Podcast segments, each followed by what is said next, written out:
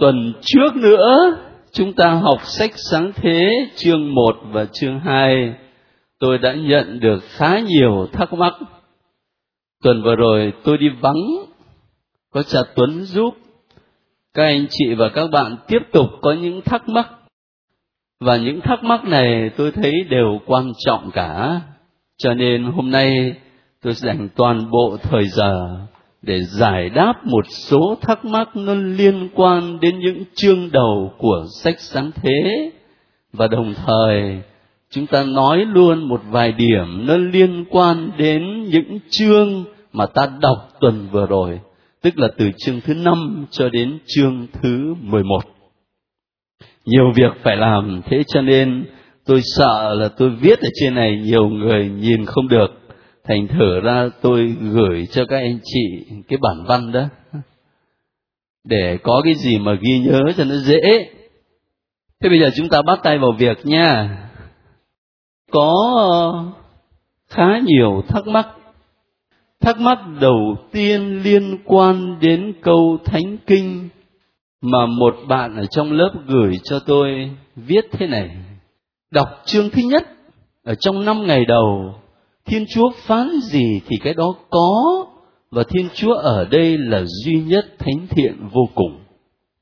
Nhưng đến câu 26, ngày thứ sáu, Thiên Chúa cũng phán, nhưng chưa có con người ngay mà Ngài còn phải làm. Và Ngài phán, chúng ta gạch dưới, hãy làm ra con người theo hình ảnh chúng ta gạch dưới. Sao mà lắm Thiên Chúa như làm vậy? Xin cha gỡ rối cho một thắc mắc tương tự như vậy viết rằng, thiên chúa phán, chúng ta hãy làm ra con người theo hình ảnh chúng ta giống như chúng ta. Sáng thế chương 1 câu 26 vậy từ chúng ta ở đây phải hiểu như thế nào? Có phải chúa với một người khác nữa? Mà người đó là ai? Xin cha giải thích cho. Tôi lúc ấy đã sinh ra đâu mà biết là người đó là ai. Thế thì thưa các anh chị, theo các nhà chú giải thánh kinh, đây là một thắc mắc không dễ giải quyết. Nhưng các nhà chú giải đã đưa ra khá nhiều cách giải thích. Một trong những cách giải thích đó là khi sử dụng số nhiều mà ngôi thứ nhất ở đây đó là bản văn thánh kinh muốn diễn tả cái sự trang trọng và uy quyền của Thiên Chúa. Ta lấy một ví dụ đơn giản.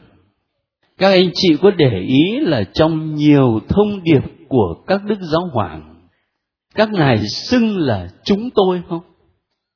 Thay vì nói là tôi, các ngài xưng là chúng tôi. Nu ở trong tiếng Pháp, we ở trong tiếng Anh. Thế thì cái cách dùng từ số nhiều như vậy đó nó diễn tả sự trang trọng. Đấy là một cách giải thích. Và các nhà chú giải kinh thánh cũng lưu ý chúng ta một điểm nữa là thế này.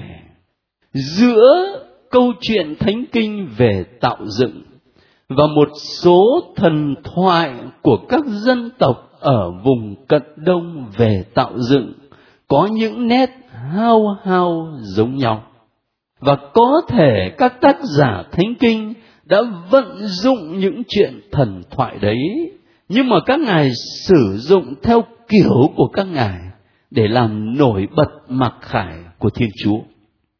Thế thì trong những cái thần thoại ở những dân tộc của các vùng cận đông đó đó, thì họ theo tôn giáo đa thần và họ quan niệm rằng ở trên trời đó có một hội đồng các thần thánh. Có một vị thần là chúa tể, nhưng mà đồng thời có nhiều vị thần nhỏ phục vụ cho cái ông thần chúa tể đó và họp lại làm thành một hội đồng các thần linh để góp ý cho ông chúa tể ông làm việc. Ở trong thần thoại của các dân tộc vùng cận đông đó, người ta diễn tả như vậy. Thế thì các tác giả thánh kinh cũng có thể vận dụng những câu chuyện của các dân tộc đó, nhưng các ngài đem vào một ý nghĩa mới. Các ngài vẫn sử dụng cái từ chúng ta số nhiều ở đây, nhưng mà không có ý nói đến tôn giáo đa thần, mà nói đến sự trang trọng, cái uy quyền của thiên chúa khi mà ngài tạo dựng trời đất đấy là một câu hỏi mà không dễ trả lời. Chính các nhà chú giải nhìn nhận như vậy. Tôi chia sẻ với các anh chị ờ, một vài cái tìm kiếm, nghiên cứu để chúng ta có thể đả thông về vấn đề này. Rồi bây giờ một câu hỏi kế tiếp. Ý nghĩa của con rắn ở trong sách sáng thế và rắn đồng trong sách xuất hành có liên hệ với nhau không? Tại sao cũng với hình tượng con rắn mà trong thánh kinh lúc thì biểu tượng cho ma quỷ, lúc khác lại là hình ảnh của Chúa Giêsu sau này ở trong tân ước? Hình ảnh của Chúa Giêsu nhớ chỗ nào không? Cũng như con rắn treo trong sa mạc thế nào thì con người cũng sẽ được dương cao như vậy, treo cao như vậy đây cũng là một câu hỏi khó. Thế thì, chúng ta vẫn thường nghĩ khi mà mình đọc câu chuyện về cám dỗ đó, thì mình nghĩ ngay con rắn ở đây là hình ảnh của ma quỷ, phải không? Thế cách giải thích này nó chỉ mới có từ thế kỷ thứ nhất. Và các anh chị đừng có quên rằng cái câu chuyện sáng thế mà chúng ta đang học đây này, đã được viết trước đó bảy tám thế kỷ là ít, ha? Chẳng hạn như ở trong sách khôn ngoan đó, thì tác giả nói là cái sự ác á, nó có khi quỷ dữ nó đột nhập trần gian. Và quỷ dữ ở đây là có ý ám chỉ con rắn ở trong câu chuyện sáng thế. Thế còn theo các nhà chú giải đó, thì ngay ở trong cái bản văn thánh kinh của sách sáng thế mà ta đọc, thì không có chỗ nào đồng hóa con rắn với thần dữ cả. Ngay trong bản văn thì chưa, nhưng mà cái cách đọc sau này thì hiểu là như vậy. Ta phân biệt hai chuyện, ha? Thế thì ngay ở trong bản văn đó, các nhà chú giải nghĩ rằng có thể nằm ở trong bối cảnh thế này. Con rắn này, trong dân tộc Canaan đó, nó liên quan đến việc thờ phượng vị thần gọi là thần phì nhiêu, thần sung túc. Ngày hôm nay ta gọi là thần đô la cho nó dễ hiểu. Và khi mà dân chúa định cư ở trong đất Canaan đó, thì họ bị cám dỗ để chạy theo cái tôn giáo này nhiều lắm. Mai mốt mình học đến sách các vua chẳng hạn đó, Elia mà đấu tranh với những ông thầy sãi của đạo Ba An chẳng hạn. Thế thì dân chúa, dân Israel đó bị cám dỗ rất nhiều để chạy theo cái thần tượng mà ban cho người ta sự sung túc, sự phỉ nhiêu. Và vì thế mà người ta bỏ thiên chúa của giao ước. Thế trong bối cảnh đó thì câu chuyện trong sách sáng thế được viết ra như là một lời cảnh giác là ngay từ đầu ngay từ đầu, cái việc mà thờ phụng, thần sung túc phỉ nhiêu đó đã làm cho con người ta xa chúa. Vậy thì anh chị em phải tránh xa đi. Cho nên con rắn ở đây, nó có một cái ý nghĩa là như thế. Thế nhưng mà đồng thời, ở trong toàn bộ thánh kinh, thì chúng ta vẫn thấy nhiều chỗ là con rắn được ví như là hình ảnh của thần dữ cụ thể là trong đoạn sách khôn ngoan mà tôi mới nhắc tới. Thế thì theo tôi nghĩ đó, con rắn mà nói ở trong sách sáng thế này, nó không có liên quan gì đến cái con rắn ở trong sách xuất hành. Mà khi người ta phạm tội, thì chúa cho con rắn đó nó cắn người ta, và nhiều người bị bị bệnh và bị chết. Thì lúc bây giờ chúa mới sai ông mô xê làm con rắn đồng treo lên và ai nhìn lên rắn đồng đó thì được cứu thoát. Thế thì ở đây này, tôi tưởng là chúng ta có thể hiểu đại khái như thế này. Thiên chúa dĩ độc, trị độc. Con rắn nó cắn vì người ta phạm tội. Nhưng mà để chữa người ta khỏi bệnh, khỏi chết, thì thiên chúa lại bảo mô xe làm con rắn treo lên và ai nhìn lên thì sẽ được lành bệnh. Dĩ độc, trị độc. Sau này Chúa Giêsu bị treo trên thập giá. Ngài dùng chính cái chết là hậu quả của tội lỗi để giải thoát chúng ta khỏi chết và giải thoát chúng ta khỏi tội. Cái ý nghĩa hàm chứa ở bên trong có thể là như thế. Và một chi tiết nữa là các anh chị đừng quên là trong cái câu của Thánh Gioan mà Chúa Giêsu nói đó, như con rắn bị treo trong hoang địa thế nào thì con người cũng sẽ bị treo cao như vậy. Thế thì cái động từ mà treo đó, bị treo trong tin mừng Gioan, nó có hai nghĩa. Một nghĩa là bị treo lên, tức là bị đóng đinh và đồng thời có một nghĩa khác tích cực hơn đó là dương cao được tôn vinh hai nghĩa khi Chúa Giêsu chịu đóng đinh trên thập giá chính là lúc Chúa Giêsu được Chúa Cha tôn vinh và cũng là lúc Chúa Giêsu cứu độ chúng ta. Thế cho nên là nó có cả hai nghĩa, ha? Thế còn thắc mắc và bảo rằng Chúa Giêsu lại còn khuyên là các con hãy khôn ngoan như con rắn đó, thì xin chớ mà có cắt nghĩa là các con hãy trở nên ma quỷ.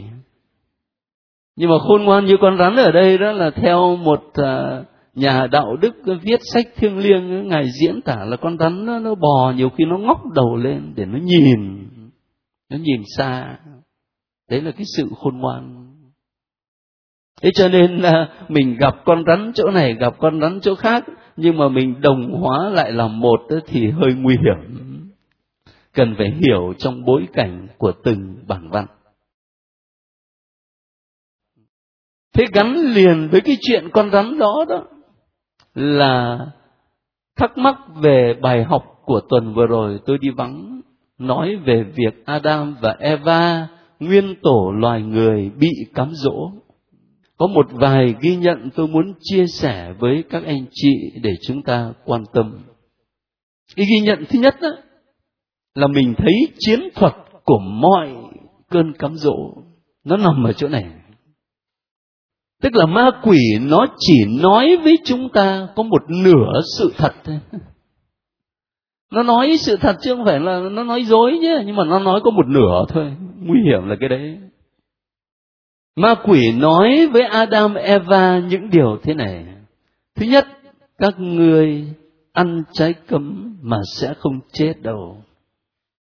Thứ hai, các ngươi ăn trái cấm đó thì mắt các ngươi sẽ mở ra. Và thứ ba, các ngươi ăn trái cấm đó thì các ngươi sẽ được nên giống như thiên chúa vậy. Nó nói đúng không? Giờ mình đọc bản văn thánh kinh thì các anh chị sẽ thấy này nó nói đúng chứ, nhưng mà đúng còn nửa thôi. Thứ nhất đó là nếu các ngươi ăn trái cấm thì các ngươi sẽ không chết. Hai ông bà ăn trái cấm xong, sống hay chết? Sống chứ. Sống chứ. Sống mà xem ra lại còn sống ngon lành ấy chứ là tại vì bà ấy ăn, bà ấy thấy ngon quá thì bà mới dụ khỉ ông ăn tiếp. Sống chứ không có chết. Nhưng mà bây giờ có sống mãi không? Đấy là vấn đề. Không sống mãi cho nên mới có cái câu mà chúng ta gọi là hậu quả của tội lỗi. Vì ngươi từ đất mà ra cho nên sẽ trở về với đất. Đúng có một nửa. Nó nói tiếp, nếu hai anh chị mà ăn trái cấm đó, thì mắt anh chị sẽ mở ra. Hỏi là ăn xong thì mắt có mở ra không? Đâu có khép đâu nhưng mà mở ra để thấy cái gì? Để thấy mình trần truồng. Và khi thiên chúa đến thì hai ông bà tìm cách lẩn tránh. Đấy mắt mở ra. Có nửa sự thật thôi. Rồi nó nói tiếp là nếu ông bà ăn trái cấm thì sẽ được giống như Thiên Chúa biết thiện, biết ác, biết lành, biết giữ. Cũng chỉ có một nửa. Ở chỗ này để hiểu cho nó rõ hơn đó, thì chúng ta phải liên hệ đến cái cây biết thiện ác. Không biết là các anh chị tuần vừa rồi đọc mấy cái chương này, có để ý là trong vườn địa đàng có hai cây một cây gọi là cây biết thiện, biết ác, và một cây là cây trường sinh để ý không đó thế thì ý nghĩa của cái cây biết thiện ác là gì? Tôi đã nói rồi, ở đây chúng ta không nên thắc mắc rằng là, vậy thì cái trái cây đó là cái trái cây gì mà nó độc dữ vậy? Nói là cây biết thiện ác. Ý nghĩa chính nằm ở đâu? Nằm ở chỗ này. Cái việc mà xác định thiện và ác đó, việc đó là của chúa loài người chúng ta là thân phận thụ tạo. Mình không thể giành lấy quyền của đấng tạo hóa để tự mình xác định đâu là thiện, đâu là ác. Nhưng khổ một nỗi là chúng ta vẫn hay dành cho mình cái quyền đó. Ngày hôm nay vẫn thế thôi. Chúng ta vẫn cứ muốn tự dành cho mình đâu là thiện đâu là ác đang khi đó cái tầm nhìn của mình rất giới hạn. Tôi lấy một vài ví dụ để các anh chị à, thấy nó cụ thể hơn. Ví dụ như ngày hôm nay chúng ta thấy nhiều người nói đến cái chết êm dịu.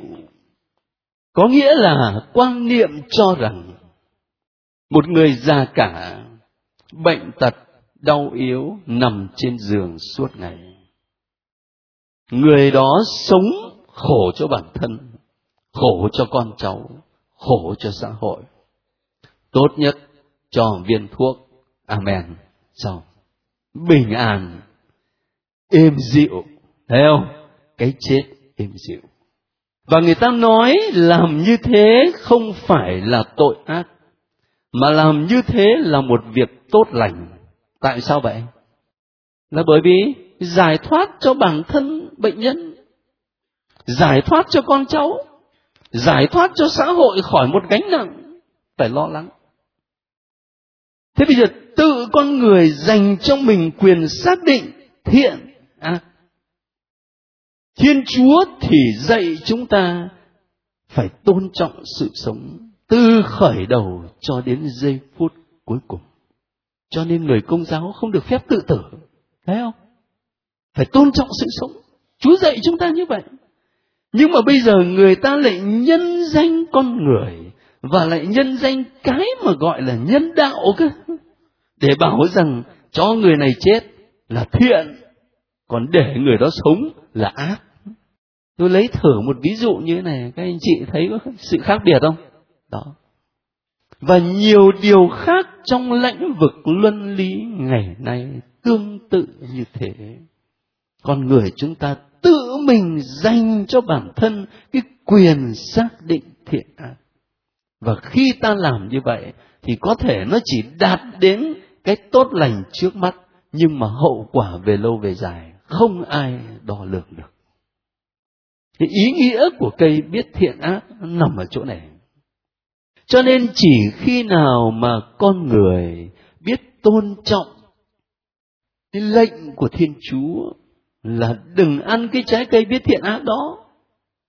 Đừng tự dành cho mình cái quyền xác định thiện ác đó. Mà hãy lắng nghe và vâng phục thiên chúa. Thì lúc đấy ta mới đến được cây trường sinh. Còn nếu không đó thiên thần canh giữ cái cây trường sinh đó, ta không đến được. Một chi tiết nữa liên quan đến những cơn cám dỗ này. Đó là cái cách mà ma quỷ cám dỗ khi ta đọc bản văn các anh chị nên quan tâm ở chỗ là nó luôn luôn tìm cách gây nghi ngờ nơi chúng ta. Nó gây nghi ngờ. À, chúa nói với anh chị thế này á hả?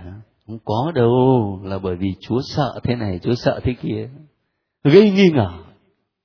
Từ cái chỗ nghi ngờ đó con người dần dần tiến đến chỗ chối từ lời thiên chúa, rồi vứt bỏ lời thiên chúa sang một bên để làm theo lời của ma quỷ. Khi ma quỷ nó cám dỗ Chúa Giêsu ở trong sa mạc, nó cũng áp dụng cùng một chiến thuật như vậy.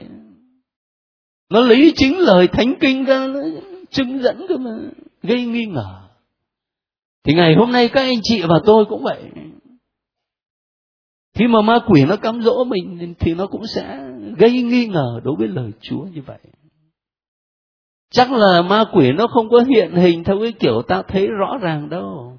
Nhưng mà tôi hỏi thật nhé trong đời sống đức tin, có cái lúc nào đó mà bị cám dỗ phạm tội, xong rồi ở trong tâm trí mình có cái ý tưởng là, làm gì mà có chuyện thiên đáng với hỏa ngục?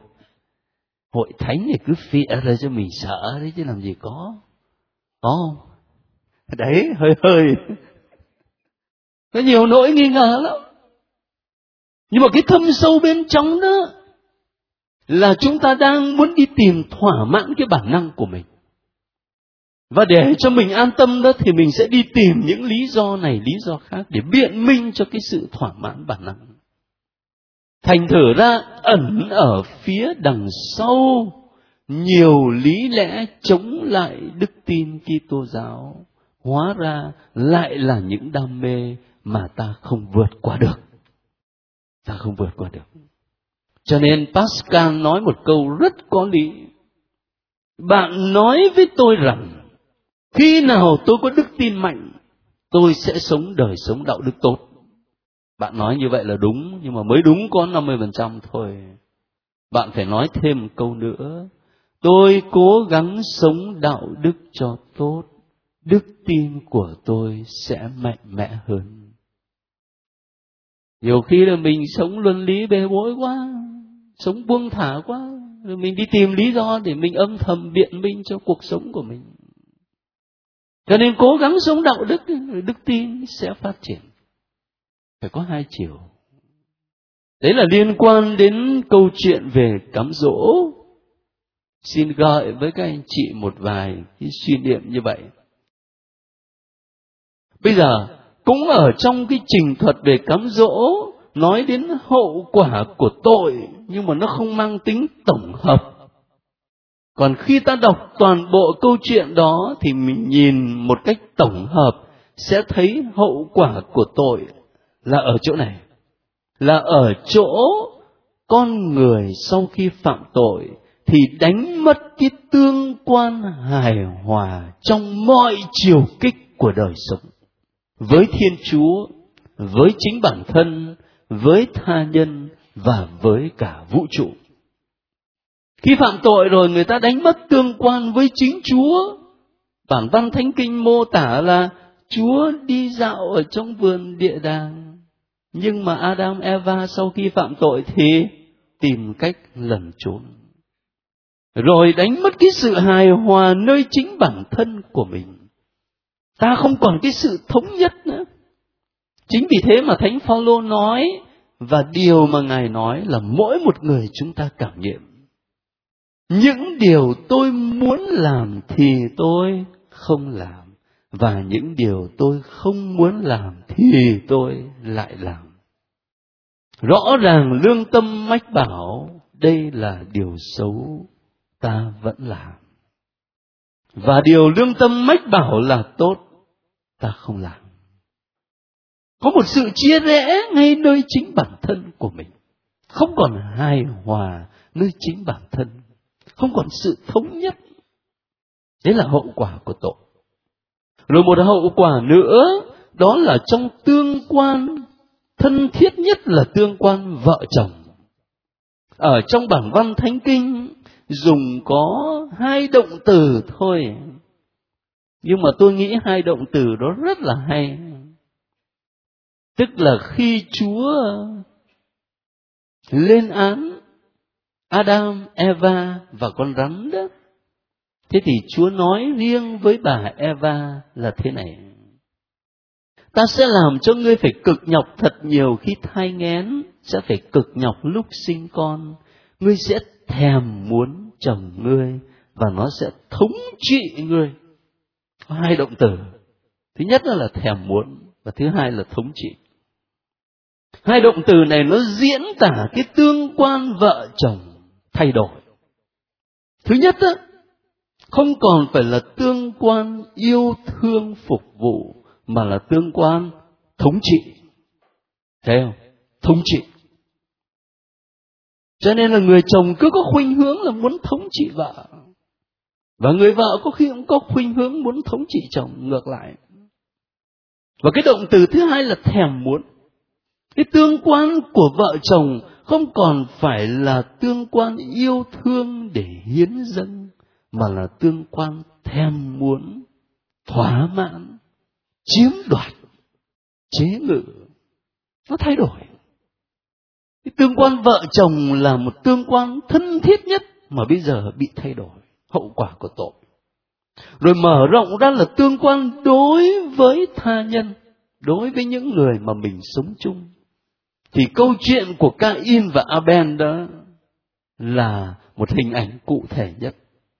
Anh em ruột với nhau, mà ghen ghét nhau, mà đối đầu nhau, mà giết hại lẫn nhau. Đâu còn là anh em ruột nữa và ngày hôm nay chúng ta vẫn bắt gặp cái cảnh đó trong cuộc sống của xã hội. Rồi đến tương quan với vũ trụ, thì các anh chị thấy là câu chuyện lụt hồng thủy mà tuần này chúng ta đọc đó chính là hậu quả của tội đấy.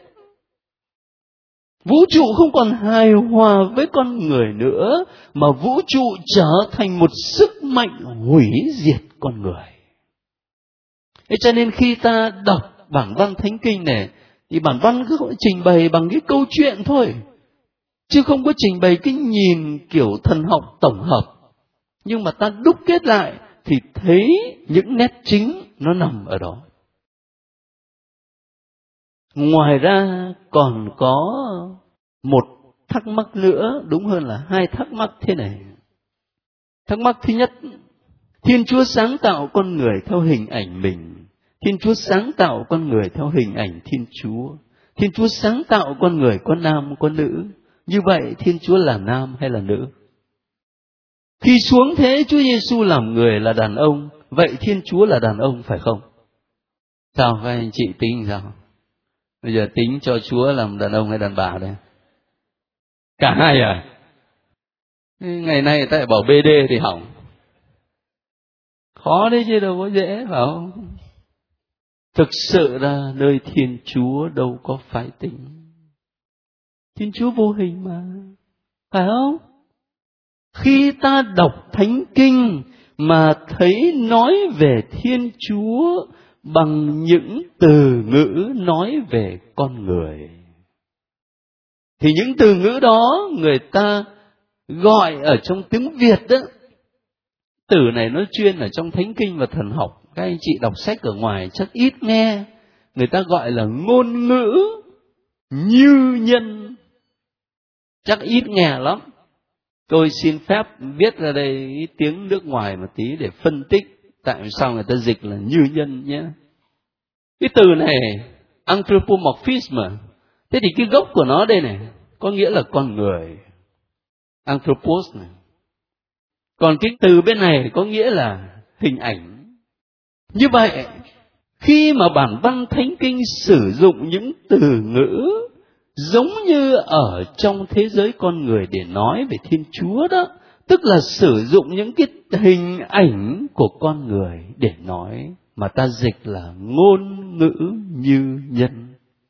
Chẳng hạn như là mai mốt khi ta đọc sách xuất hành đó, ta thấy nói là thiên chúa phán với mô xê ta đã thấy, ta đã nghe tim ta bồi hồi thổn thức và nay ta xuống. Đấy. Thế thì khi mà thánh kinh dùng những từ ngữ con người để diễn tả về thiên chúa là bởi vì chúng ta làm sao nói về thiên chúa được?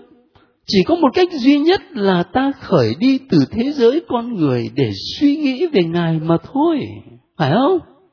Thiên chúa vô hình mà và vì thế nơi thiên chúa không có phái tính nam nữ gì cả. Chúa giêsu dạy ta gọi thiên chúa là là cha. Thế thì lập tức là ta sẽ nghĩ ngay là chúa là đàn ông. Thế đàn bà sao mà là, là cha được? Thế nhưng mà trong thánh kinh thì lại có chỗ mà chúa nói rằng có người mẹ nào mà có thể bỏ đứa con mình đã cưu mang 9 tháng 10 ngày.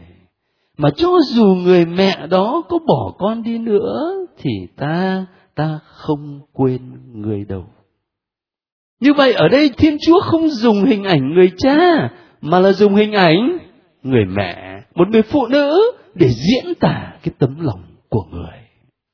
Anh chị thấy không? Có những chỗ khác, thiên chúa dùng hình ảnh của một người chồng chăm sóc cho vợ để diễn tả về tấm lòng của người chứ không phải chỉ là hình ảnh người cha mà thôi cho nên xin trả lời rằng thiên chúa chả là nam mà cũng chả là nữ thiên chúa vô hình nhưng mà bây giờ hỏi tiếp tôi rằng khi xuống thế Chúa Giêsu làm người thì Chúa Giêsu là đàn ông. Đúng rồi. Bởi vì khi Thiên Chúa vô hình trở thành hữu hình, khi Thiên Chúa làm một con người cụ thể, thì dứt khoát Ngài phải chấp nhận những gì là giới hạn trong thân phận một con người. Ngài không thể vừa ở Palestine và vừa ở Việt Nam. Đúng không? Ngài không thể vừa ở thế kỷ thứ nhất vừa ở thế kỷ thứ 21. Ngài không thể vừa là đàn ông vừa là đàn bà. Ngài phải chấp nhận cái giới hạn của phận người thôi. Cho nên khi Chúa Giêsu xuống thế làm người thì quả thật Ngài là đàn ông. Thiên Chúa nhập thể làm người. Chứ còn bây giờ ta nói về Thiên Chúa vô hình thì nơi người chả phải là nam, chẳng phải là nữ. Một thắc mắc khác. Đức Chúa là Thiên Chúa phán con người ở một mình thì không tốt. Thế những người đi tu thì có làm trái luật Chúa không? Mẹ con cứ bảo con đi tu hoài. Nhưng ngay từ đầu Chúa dựng nên đâu có muốn con người đi tu. Vì đi tu là diệt chủng. Hay quá, cái này phải vỗ tay đi chứ còn. cái này thì ở trong cả cái lớp này chỉ có mỗi tôi là phạm tội nặng. cái thứ nhất á, mẹ con cứ bảo con đi tu hoài. Tôi không biết là người mẹ này làm cách nào. Nhưng nếu là ép buộc thì không bao giờ nên. À không bao giờ nên ép buộc. Ép buộc con đi tu. Nhưng mà chúng ta nên khuyến khích thôi.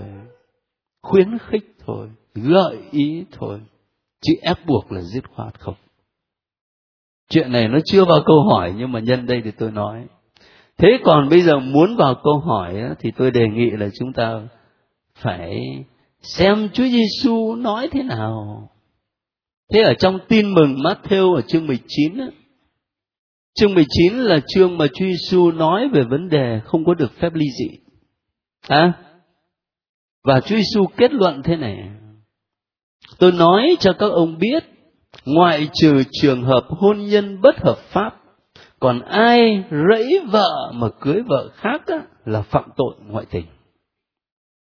Thế thì lúc bây giờ các môn đệ Chúa Giêsu mới phản ứng làm sao? Các môn đệ thưa Ngài, nếu làm chồng mà phải như thế đối với vợ thì thà đừng lấy vợ còn hơn. Tức là Chúa Giêsu đưa ra một cái đòi hỏi nó khắt khe lắm so với lại luật Môsê ngày xưa. Luật Môsê ngày xưa đó là cho phép rằng khi người đàn ông mà thấy người vợ có một điều gì nó chướng tay gai mắt, thì trao cho vợ một tờ giấy ly thư, ly hôn để rồi anh đi đường anh, em đi đường em khó nhất là ở trong cái câu chướng tay gai mắt đó. nó là cái gì? Thế thì có hai trường phái. Một trường phái người ta cắt nghĩa rằng cái điều chướng tay gai mắt đó là khi mà vợ phạm tội ngoại tình. Thì lúc bây giờ được phép ly dị. Có một trường phái thứ hai rộng hơn nhiều. Cắt nghĩa là chướng tay gai mắt đó là chẳng hạn khi vợ nó hỗn với lại bố mẹ chồng phải trò dè luôn. Đấy. như vậy cũng còn khá. Đi ra ngoài đường mà thấy nó đứng nó nói chuyện với cái thằng con trai nào khác thôi cho nghỉ luôn. Cũng còn được. Về nhà nấu cơm khê thôi cho dẹp luôn. Cái này là nguy rồi.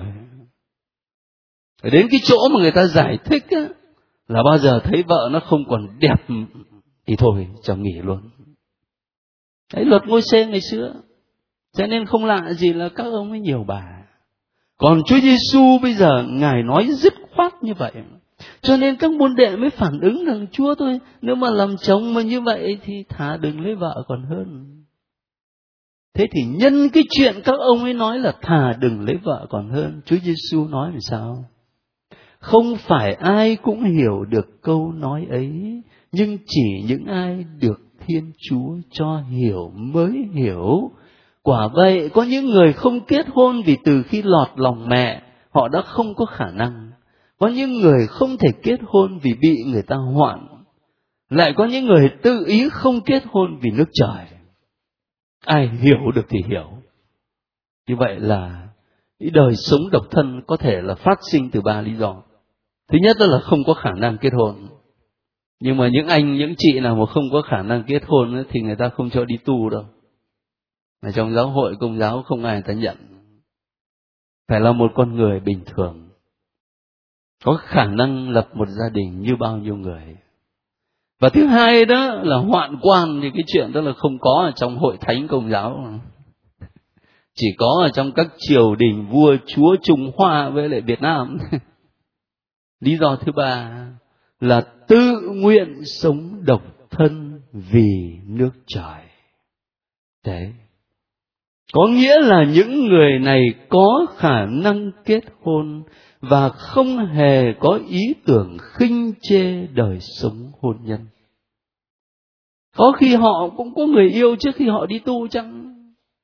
Nhưng mà cuối cùng thì họ quyết định sống độc thân là vì nước trời tức là họ sống độc thân không vì ích kỷ bản thân, mà là để có thể dành cuộc đời mình, dành chọn con người của mình, hiến dâng cho việc phụng sự thiên chúa, cho việc phục vụ tha nhân, cho việc xây dựng nước trời. Đấy, cái ý nghĩa của đời tu nó nằm ở chỗ này. Chứ không phải là diệt chủng đâu, bạn đừng có lo không phải lo lắng gì về cái chuyện đó. Và cũng không có hề đi ngược lại với thánh ý thiên chúa.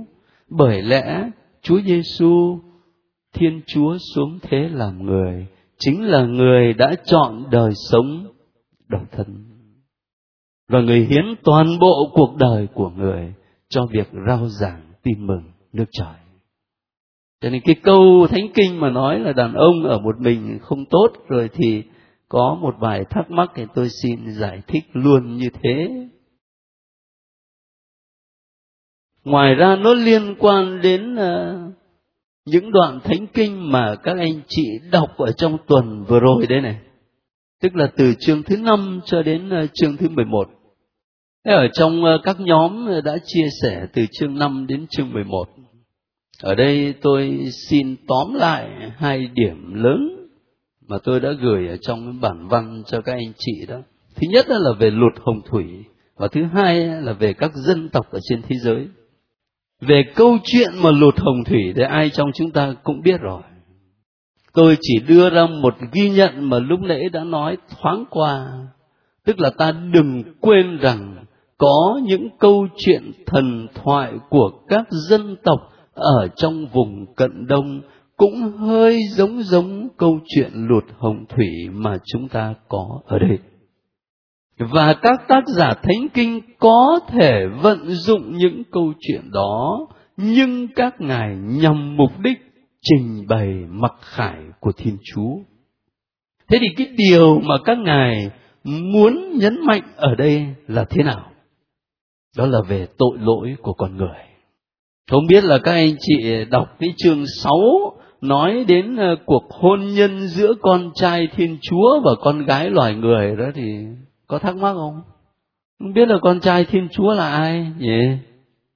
Khéo có người lại bảo hay là chúa giêsu thế thì ở đây này, nếu ta đọc những câu chuyện thần thoại của các dân babylon đó, thì lúc đấy tôi có nói đó, người ta theo cái quan điểm tôn giáo đa thần cho nên người ta nghĩ rằng ở trên trời có cả một hội đồng các thần thánh, rồi đứng đầu có một vị chúa tể.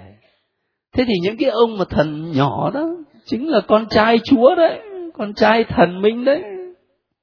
Thế thì đi xuống thế gian này này để lấy con gái loài người. Cái tác giả thánh kinh có thể vận dụng cái câu chuyện đó để làm nổi bật cái ý tưởng này tội lỗi nó lan tràn đến một cái mức độ hết sức là rộng lớn, đến cái độ mà ranh giới giữa đất và trời cũng không còn nữa. Đấy, muốn nhấn mạnh cái chuyện đấy. Cái mức độ lan rộng của tội lỗi khắp nơi về chiều rộng. Thế còn về chiều sâu thì làm sao? Cũng ở trong bản văn nói với chúng ta, đó là lòng con người, lòng con người toan tính điều xấu chúng ta thì thường quan niệm rằng cái trái tim này này nó là trung tâm của đời sống tình cảm. Ta vẫn ờ, dùng cái hình ảnh trái tim để nói đến tình yêu đúng không? Rồi đôi khi lại còn có anh nào đây vẽ xong ở trên cánh tay anh ấy, hình ảnh của một trái tim với là một uh, mũi tên đấy xuyên thủng trung tâm tình cảm. Điều đó rất tốt. Nhưng ở trong văn hóa Hebrew thì cái trái tim này hay tấm lòng không chỉ là trung tâm tình cảm mà thôi, mà là trung tâm tri thức và ý muốn của con người. Các anh chị biết là khi người ta phân tích cái đời sống tâm lý của con người người ta hay nói đến ba khả năng này tri thức, tình cảm và ý chí và khi mà nói đến tri thức thì thường hiểu là cái đầu. Tình cảm là trái tim. Và ý chí là là cánh tay. Hành động. Ta nói đến đời sống của con người. Ba khía cạnh. Thế thì khi mà thánh kinh nói đến trái tim và tấm lòng, thì không chỉ có nghĩa là tình cảm mà thôi, nhưng có ý nói đến toàn bộ đời sống con người cả suy tư và hành động. Lòng con người đã ra xấu xa. Toàn bộ đời sống con người đã ra xấu xa. Tội lỗi xâm nhập trần gian. Và vì tội lỗi như thế, nó mới dẫn đến cái hậu quả là lụt hồng thủy. Đấy, có ý nói là như thế. Cho nên khi ta đặt cái câu chuyện lụt hồng thủy này ở trong toàn bộ của 11 chương đầu sách sáng thế thì các anh chị thấy nó rõ hơn. Chương thứ nhất, Thiên Chúa tạo dựng con người. Chương thứ hai cũng vậy. Chương thứ ba, con người phạm tội. Và sau khi con người phạm tội, thì từ chương thứ tư trở đi là hình phạt của tội. Nào là Ca-in giết A-ben, rồi bây giờ đến lụt hầu thủy. Hậu quả của tội lỗi. Thế thì có một vài cách giải thích, ta có thể gọi là giải thích không phải là theo cái nghĩa đen, mà là giải thích theo nghĩa thiêng liêng, giải thích theo nghĩa đạo đức thì theo cái cách giải thích này là người ta thấy mối quan hệ giữa câu chuyện lụt hồng thủy và ý nghĩa của bí tích thánh tẩy, bí tích rửa tội cái dòng nước ở trong cơn lụt hồng thủy nó vừa hủy diệt nhân loại tội lỗi mà nó vừa tác sinh một nhân loại mới bắt đầu với Noe và gia đình của ông. Thấy rõ không? Tương tự như vậy, dòng nước ở trong bí tích thánh tể được đổ lên đầu chúng ta, một đàng là hủy diệt tội lỗi, tha thứ tội tổ tông truyền, tha thứ mọi tội riêng chúng ta phạm, và đồng thời là tác sinh, làm cho ta trở nên một con người mới, là con cái Chúa là chi thể trong thân mình của Chúa Kitô. Cho nên cái câu chuyện lụt hồng thủy cũng là hình ảnh của bí tích rửa tội. Một ý nghĩa thứ hai nữa, ở trong bản văn thánh kinh có một chi tiết mà bản dịch ở đây không rõ lắm. Là cái con tàu mà ông Noe ông ấy vâng lệnh Chúa để làm. Con tàu đó có nhiều chi tiết lắm. Nhưng mà có một điều đặc biệt là con tàu nó không có bánh lái. và con tàu không có bánh lái đó trôi nổi như thế nào không phải là tự ông Noe mà là ở nơi Thiên Chúa.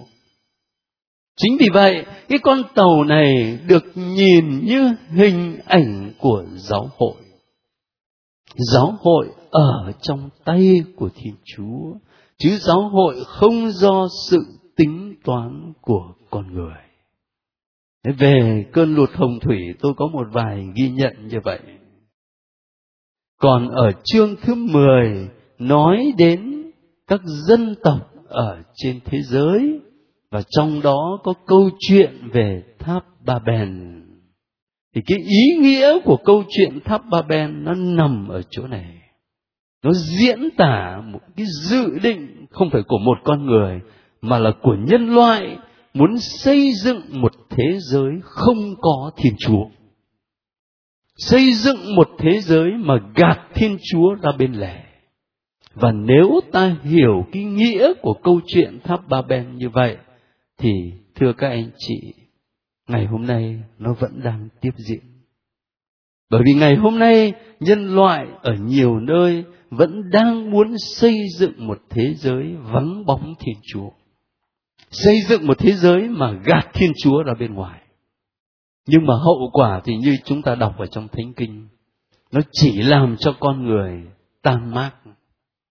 Mà chỉ có trong Chúa Thánh Thần người ta mới có thể thực sự trở nên hiệp nhất với nhau, cùng chung một ngôn ngữ, cùng chung một tấm lòng. Ý nghĩa của câu chuyện tháp Ba Ben là như vậy. Xin cảm ơn các anh chị.